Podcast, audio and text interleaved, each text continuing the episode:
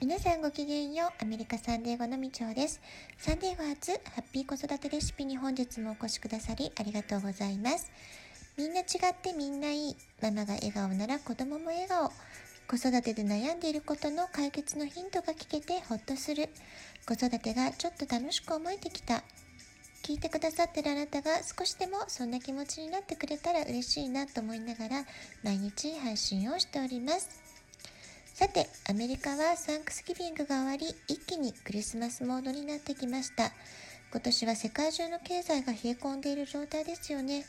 クリスマス商戦も常に前倒し前倒しという感じがいたしますが、え皆さんのお住まいのところはどんな感じでしょうか？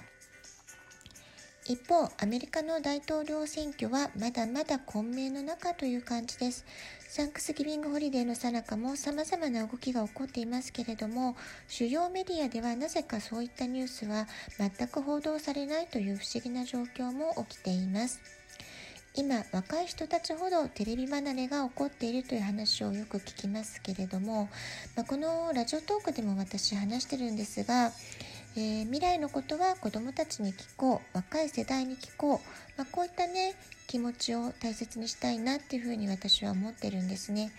つまり子どもたち自身が本能的に何か正何が正しいか何が間違いかそういったものを今生まれてきてる、えー、子どもたちは直感的に分かってるんじゃないかなっていうふうに私自身感じてるんですね。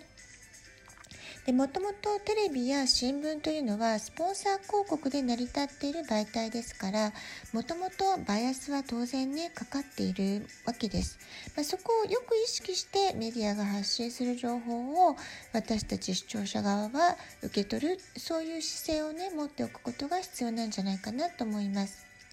最近の若手芸人さんたちがテレビを離れて自分自身の言葉で自己責任で発信ができる YouTube やブログ、ラジオを大切にするようになってきているっていうそういう動きがありますけれども、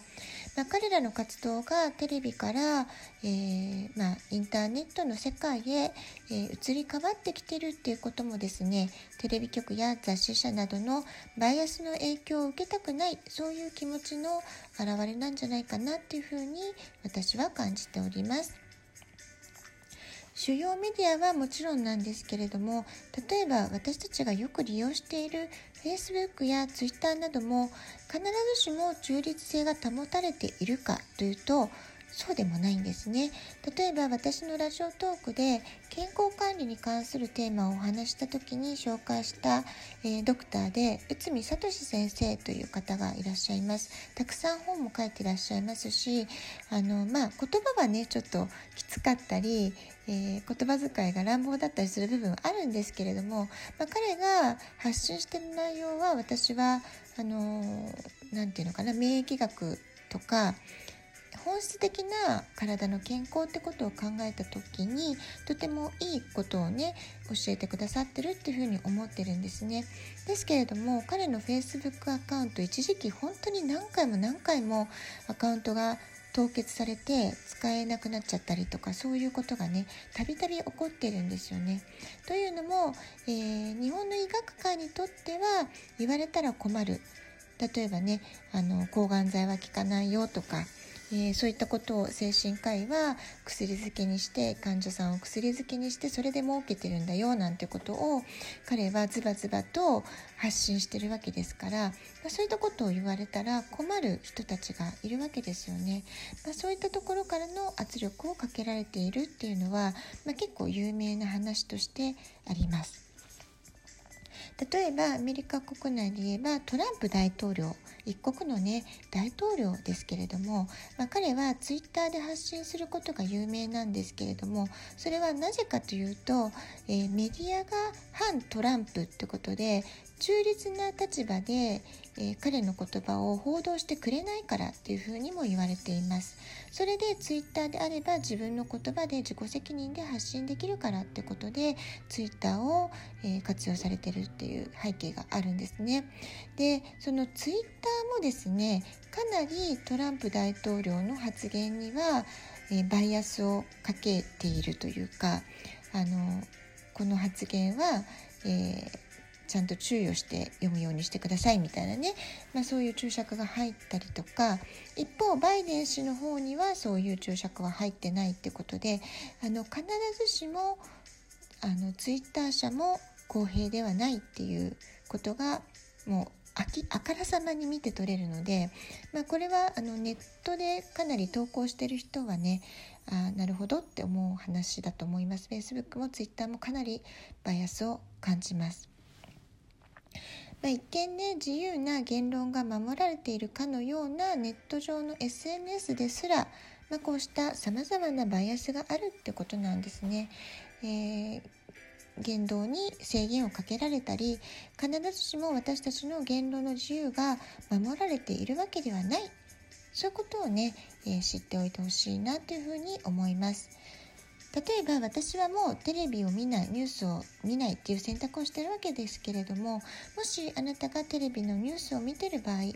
そのニュースが発信している内容はどういう意図を持ってどういうバイアスがかかって発信されているのかなっていうことをね、え自分がしっかり理解しておくことしっかり把握しておくことこれがねとても大切なことなんじゃないかなっていうふうに思います。現在アメリカの大統領選は、まあ、世界中からね注目が集まっていると思います、まあ、これほど大規模で前代未聞の不正選挙っていうのは、えー、もうちょっとね例がないことだと思うので一体その行く先がどうなるのかどう決着するのかってことは世界中の関心の的になっていると思います。で現在の状況ですと特に激戦区と言われるペンシルバニア州アリゾナ州ミシガン州はじめ複数の州でまだ決着はまるでついていないんですね。それがまだ結果が出てないっていうのが一番正しい言い方になるんじゃないかなと思います。まあ、こういったスイングステート激戦区と呼ばれるところでは係争中であったり再集計の作業がまだ行われていたりですとかあるいは公聴会が開かれたりとか毎日毎日衝撃的なニュースがね飛び交っている。だけれども最終的な決着はまだわからないっていうのが一番正しい状況説明になるんじゃないかなって気がします。事実は小説よりきなりという言葉がありますけれども今歴史的な大事件が目の前で起こっているそんな気がいたします。えー、実はね今回のコロナウイルス騒動もこの大統領選挙を見据えて不正を大規模に組織的にやるためつまり郵便投票をやむを得ず許可させるための舞台装置としてパンデミック騒ぎロックダウンが仕掛けられたのではないか、まあ、こういう説をね唱える人もいるくらいなんですよね。今の段階ではこうした説が正しいのか間違ってるのか真偽のほども分かりませんけれどもたくさんのメディア報道の中からどれが一番真実に近い情報なのかロックダウンによってたくさんの子どもたちがさまざまな学習や、えー、スポーツなどの活動を制限されたり多くの人が仕事を失ったり本当にね人生に大きな影響を受けてる方たくさんいらっしゃいますからもしこれほどの大規模な不正が本当にリアルに真実として起こっていることならば本当に許せないことだと思います。そして子どもたちが今目の前で起こっている歴史的な大事件をどんな風に受け取るのか、まあ、そういうねもう今でさえねこのロックダウンが続いていることで、あの、精神的にね、えー、希望が持てないとかそう思ってる子どもたちたくさんいるわけですから、まあ、そういった子どもたちをサポートするためにもこの真偽のほどというか真実がどういう形で決着していくのか大人としてしっかり見守らなくてはいけないんじゃないかなってことを感じております。えー、我が家もね息子はアメリカで生まれて育ってきっとこれからもアメリカで生きていくでしょうから、えー、まあ、アメリカは正義と自由の国という志を持ってこれまでの歴史を積み重ねた国なんじゃないかなって私もね思ってきたので、えー、そういった国がその正義を失ってしまうのかえー、それともきちんと不正を正してさらに前に進んでいける国になっていくのか、まあ、息子が生きていく国でがあるがゆえに私自身ね親としてこのアメリカという国がどこに向かって歩いていくのかそういったことがとても気になっています。冷静に客観的に中立的に、まあ、いろんな情報をね収集しながらも、えー、自分の価値観をできるだけニュートラルポジションで見ていきたいなってそういうふうに考えているところです。はい、今日はま大統領選の話をもとに、えー、情報をどのように読み解いていくか、まあ、そういったお話をさせていただきました。ラジオトークアプリインストールしておくとスマホからいつでも簡単に聞けます。スマホの下の方のボタンが2つ、質問を送る、ギフトを送る、どちらからでもメッセージを送ることができます。ラジオトークを聞いての感想、質問、子育てのご相談、皆さんの体験談などもお便りお待ちしております。では今日はこの辺で今日も素敵なお時間をお過ごしください。ごきげんよう、みちおでした。さようなら。